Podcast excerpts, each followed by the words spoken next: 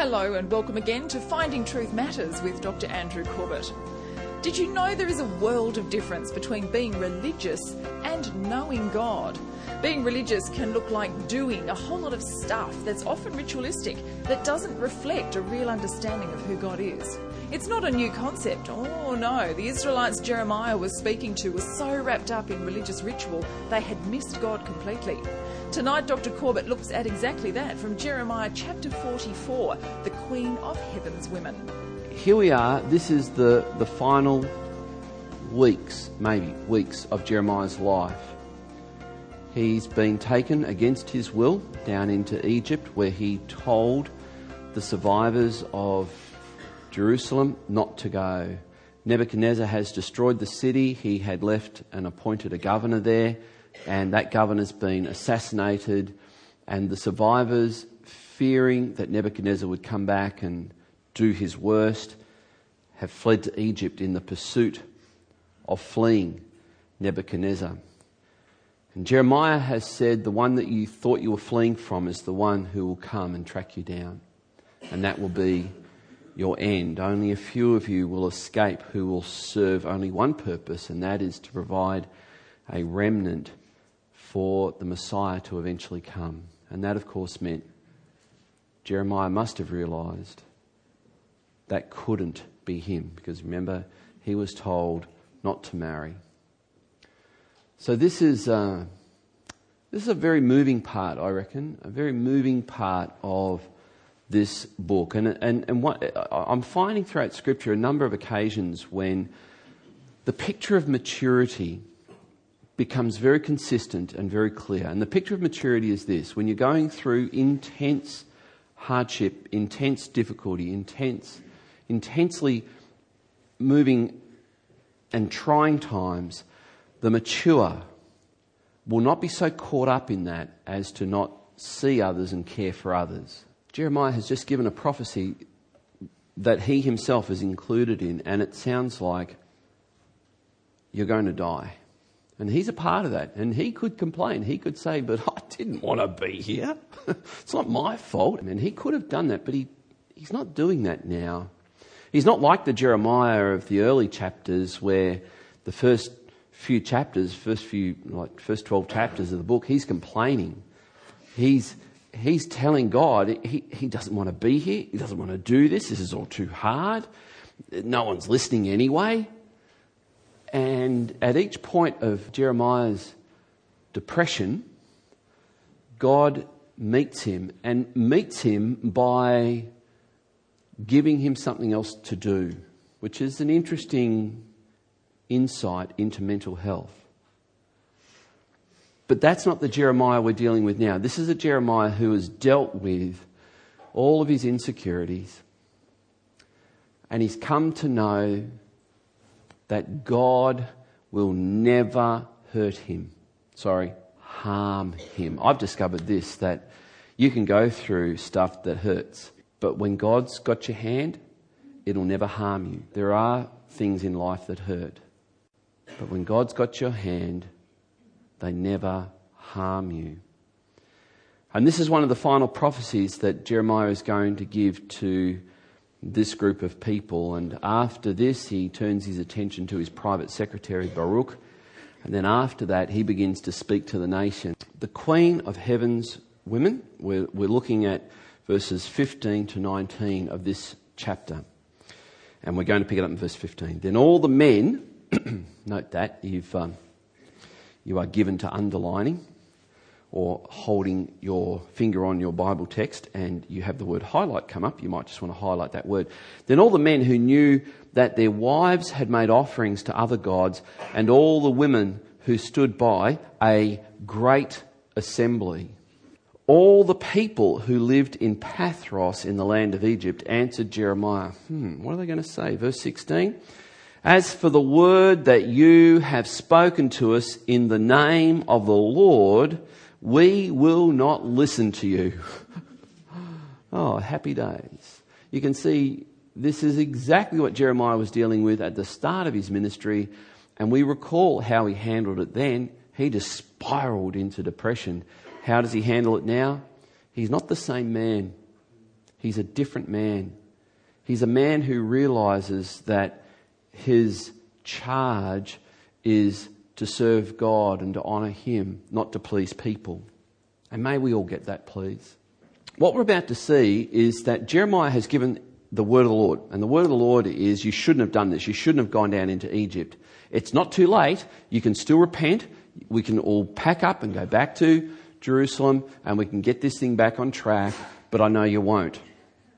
Because you're a stubborn, hard hearted, rebellious lot. And this is where they've said, that word that you've just given us, we're not even going to listen to you. And that's because we're about to see an insight here. It's not like these people weren't religious. It's not like Jeremiah is the religious one who's pleading with these people to be religious. It's not that at all. Jeremiah's not pleading for them to be religious. In fact, they were religious, as we'll see in a moment. But the issue is there is a world of difference between knowing God and being religious. A world of difference. Now, here's, here's these people. They, they are practicing what we would call false religion, as we'll see in a moment. And the goal of false religion is to control its deity. Now, please be careful when we worship. I, at the risk of being misunderstood, actually, it's, a, it's not even a risk. I, I know I will be misunderstood when I say this. We do not worship God to make Him do what we want. And I know that you're going to hear that statement twisted and you're going to hear it dressed up and made to sound really attractive and it will sound like this. Come on, church, let's worship God because if we do, His glory will fall. What's that? That's like if we do this, then we can get something from Him. Come on, church, we've really got to worship God. We've just got to press into worship. If we press into worship, we'll get the breakthrough. You see, I'm using, I'm saying exactly the same thing as that. But it actually somehow passes th- through most Christian filters and it says, well, that sounds reasonable. You know what I'd be doing? I'd be going, yeah, that's awesome. Can I just have the supporting Bible verse for that? I just want to note that and go home and study that verse because I, I, really do want the best from God and I really do want to worship God the best way I can and I really do want to know if there's something I can do to get the best from God. I want to do it. So just give me those verses. Um, I'm, I'm ready when you are. And you're going to struggle to find supporting scripture for that kind of reasoning. This is the goal of false worship. If we do this, we can make the deity, the God, do this. Verse 17, but we will do, now remember, this is the women.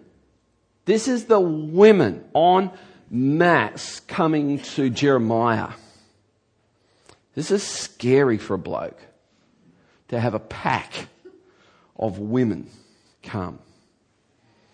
You ever met a, pat, a pack of angry women? Yeah, that's the picture. It's scary. They tell me. But we will do everything we have vowed, make offerings to the Queen of Heaven, note that, and pour out drink offerings to her, as we did, both we and our fathers, our kings and our officials, in the cities of Judah and in the streets of Jerusalem. Get this! This is ultimate delusionment. This is the ultimate in self-deception. Notice this reasoning. When we worship the Queen of Heaven, everything was going really well. So this is what they say. For then we had plenty of food and we prospered and we saw no disaster. Where have you been for the last 12 years? It's been famine, sword and pestilence. Has anyone not heard about famine, sword, and pestilence? Good grief, we're in chapter 44, girls! This is not chapter 1, verse 1. This is chapter 44. If you do a Bible search and just put the three words together, famine, sword, and pestilence, it occurs more in these 44 chapters than anywhere else in the Bible. Not just as prophecy, but as description of what had happened. What on earth do you mean when we worship the Queen of Heaven? Everything went well for us. This is called being fooled. And that's what false religion does. It fools people. it inevitably leads to being deluded. Deluded. It's self deception and delusion. I know some of you have been to India, and it's heartbreaking when you go to India. And I know that there are people who are going to hear me say this and they're going to go, Well, you can't judge someone else's religion. Yeah, you, you can form an assessment. You can look at people who are taking their last meal and offering it to the god of the Ganges or something like that. And it's just sad. When William Carey arrived in India, they, they had a practice called sati. You ever heard of sati? Whenever a husband died, they believed that as an offering to the gods for the welfare of this man so that he could reincarnate into the next life, you needed to offer his living wife on the fire as an offering. It was called sati. William Carey saw this, and it was one of the first things that he worked to overturn the practice of sati. It, it, it's delusion to think that your eternal destiny is made better if, after you die, we throw your wife on the fire and kill her. That's delusion. And that's what false religion will always do. It can only do that. It can only lead to deception. And here's where people might go, well, how do we know that we're right? How do we know that the Bible is true? How do we know that the God of the Bible is the God? How do we know that? And, and you could hear some people say, you'll never hear me say it, but you'll hear some people say, well, you've just got to have more faith. You've just got to trust more. You've just got to believe it harder. And I'm going to say to you, according to what I know in here, that's not true. The antidote to doubt is not more faith. The antidote to doubt is the truth. The truth is the best thing you can do for your faith in the God of the Bible. It's the best thing you can do. You see, this is what I have come to know, and it's beyond knowing. It's an absolute conviction. What we have here in God's Word is not merely the opinions of man slapped together. What we have here is the divinely inspired Word that God gave us through different people who penned it, and it accurately describes reality. This is the best picture of reality that we have. It describes a fallen world. It describes God. It describes the, the, work of the devil. It describes the redemption of Jesus Christ. It describes ultimate reality. This, you don't read this to become religious, you read this to get a grip on reality. So, the antidote to doubt is not faith, it's the truth. Now, notice these people were clinging to, these women, huh, these women, and did you notice how it opens?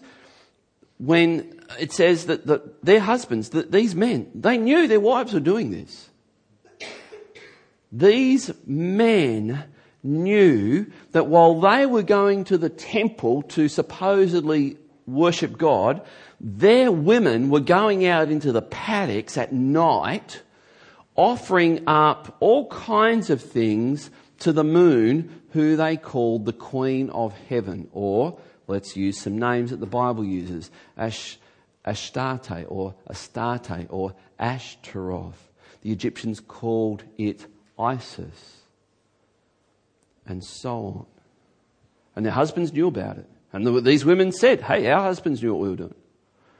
So, this Queen of Heaven, what, what do we know about the Queen of Heaven? Well, I mentioned that Jeremiah's already addressed this, and he has. In Jeremiah chapter 7, verse 18, it says, The children gather wood, the fathers kindle fire. So, did these guys know what their wives were doing?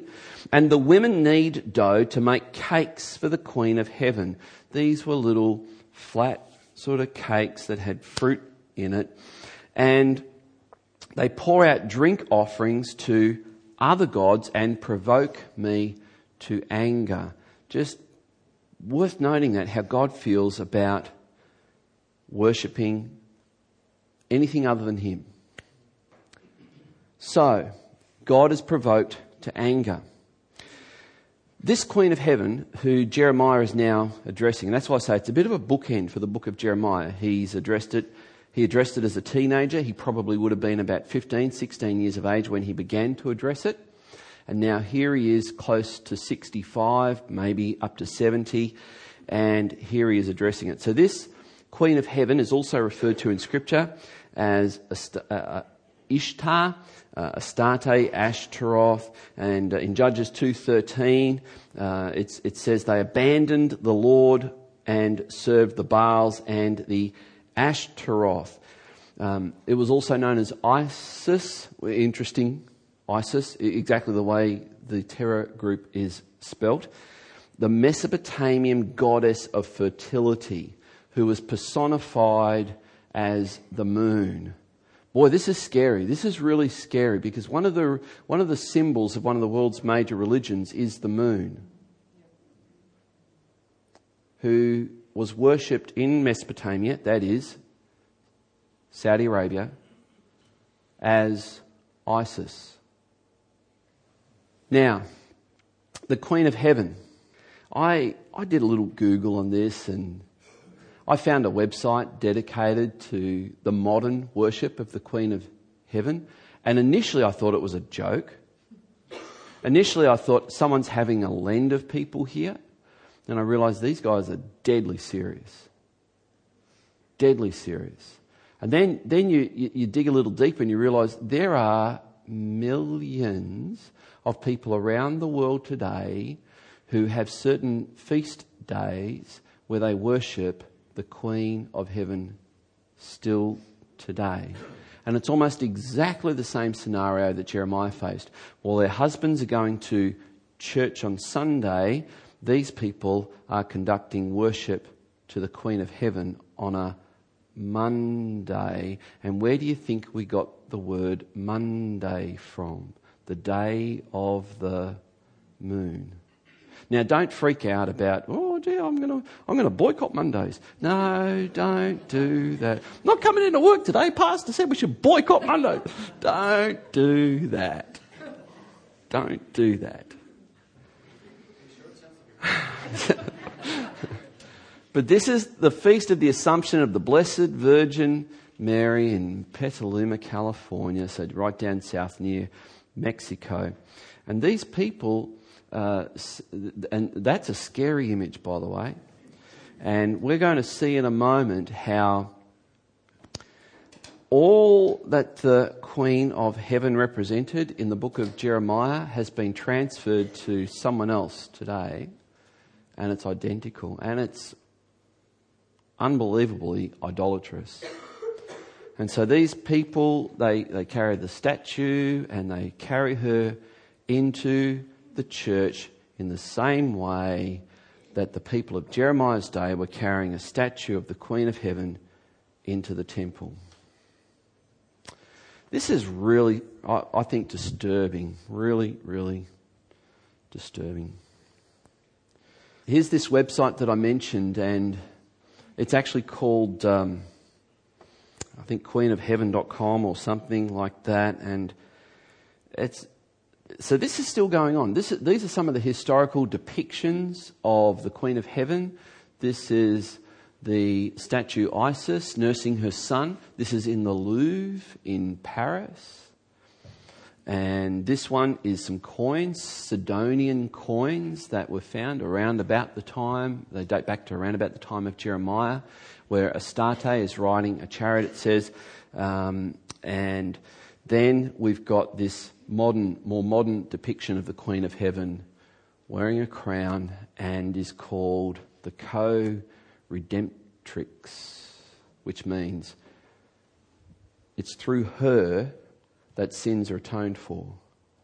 When Jesus died on the cross, it was virtually him serving his mother, and she's the one who's done it according to a Wikipedia article, so this is not someone with a vendetta, this is just an, an, online encyclopedia. They said the veneration of the Virgin Mary, Queen of Heaven, was a title given to a number of ancient sky goddesses in the ancient Mediterranean Near East, particularly uh, Anat, Isis, Inanna, Astarte, Hera, and possibly Asherah, uh, identified by the prophet Jeremiah.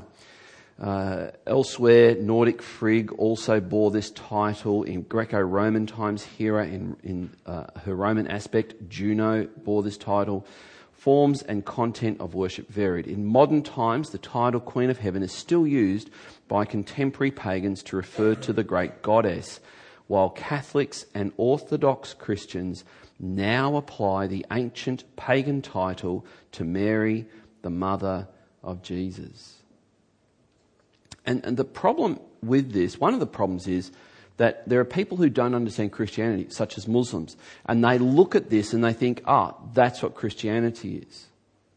And it's not. In fact, not only is it not, it's actually condemned in Scripture and forbidden. Verse 19, the last verse that we'll consider, then we'll just wrap this up. and the women said, When we made offerings to the Queen of Heaven and poured out drink offerings to her, was it without our husband's approval that we made cakes for her, bearing her image, and poured out drink offerings to her? Now, I just want to put in a little editor's footnote here, and, and that's this that the festival of Easter, that word Easter comes from that word, Astarte and it was the festival of worshipping the goddess of heaven, the Queen of Heaven. And Christians very early on saw that they needed to baptize a lot of these things with Christian symbolism. So if you have a, a, moral objection to celebrating Easter and you get chocolate Easter eggs and hot cross buns, then just give them to me and I'll sanctify them. And I'll, and if you don't even want to dispose of them, I've got a way. I've got a way of disposing of them. In other words, don't be freaked out by this sort of stuff. We can actually, Christians have long been wise and clever in using these things, not for their paganness, but to point people to Christ. That's just by the way. All right. Here's where I want to just bring it to a close. These husbands, and this is where I think Jeremiah is very deliberately and intentionally highlighting what these women said that their husbands knew exactly what their wives were doing and they did nothing about it. And this is where these husbands had failed. And how had they failed? Because the role, get this, please get this, the role of a husband is not to make his wife happy.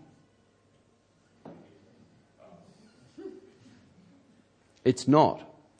The role of a husband is to help his wife, and if his father, his children, to know God. We'll come to this in a moment.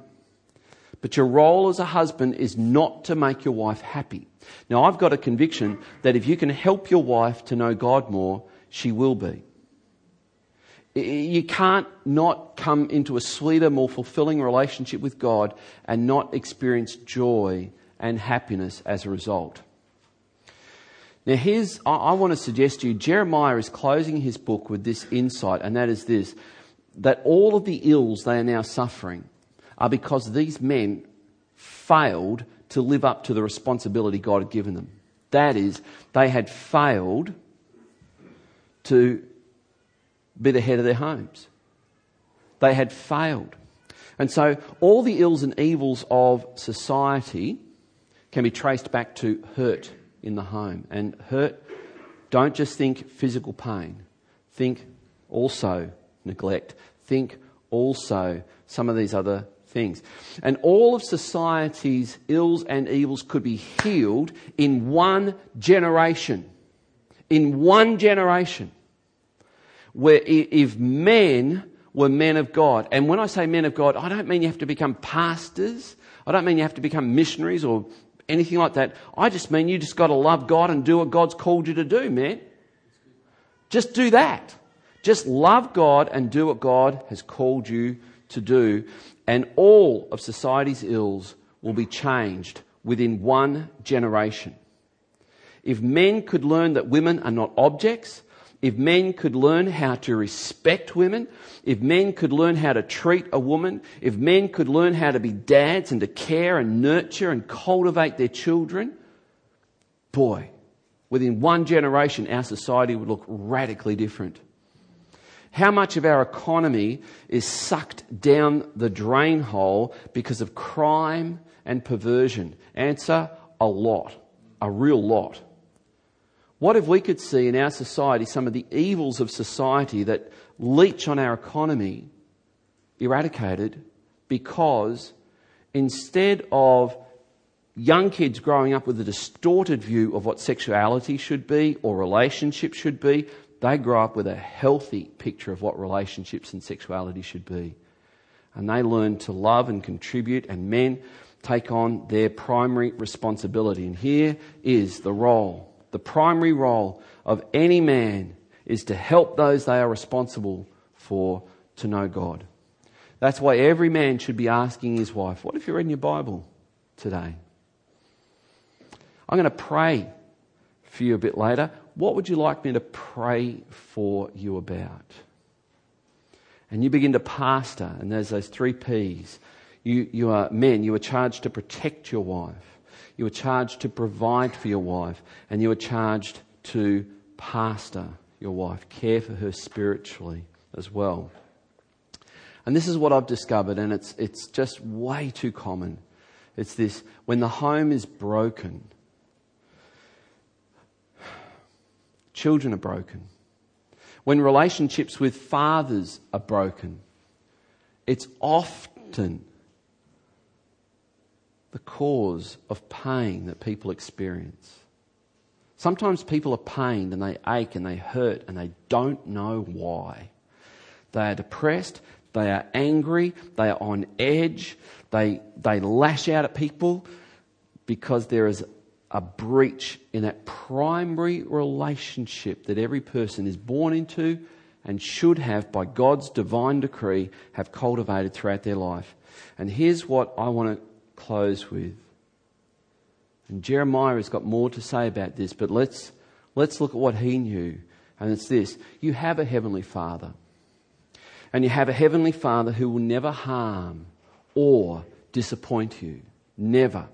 He will never harm or disappoint you in any way. Ponder that. Please ponder that. God is for you, not against you. Would you please stand?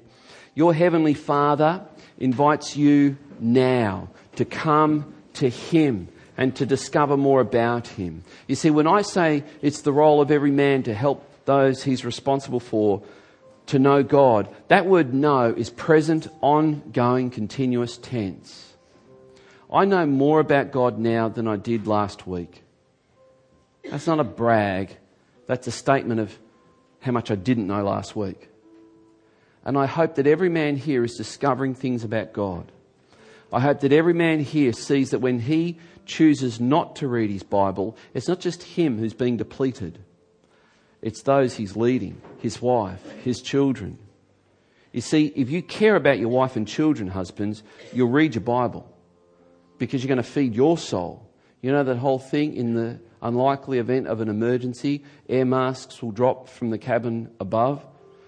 Put that on first before attending to children. Men, you need to attend to your soul first before you can be of any use to your wife and children.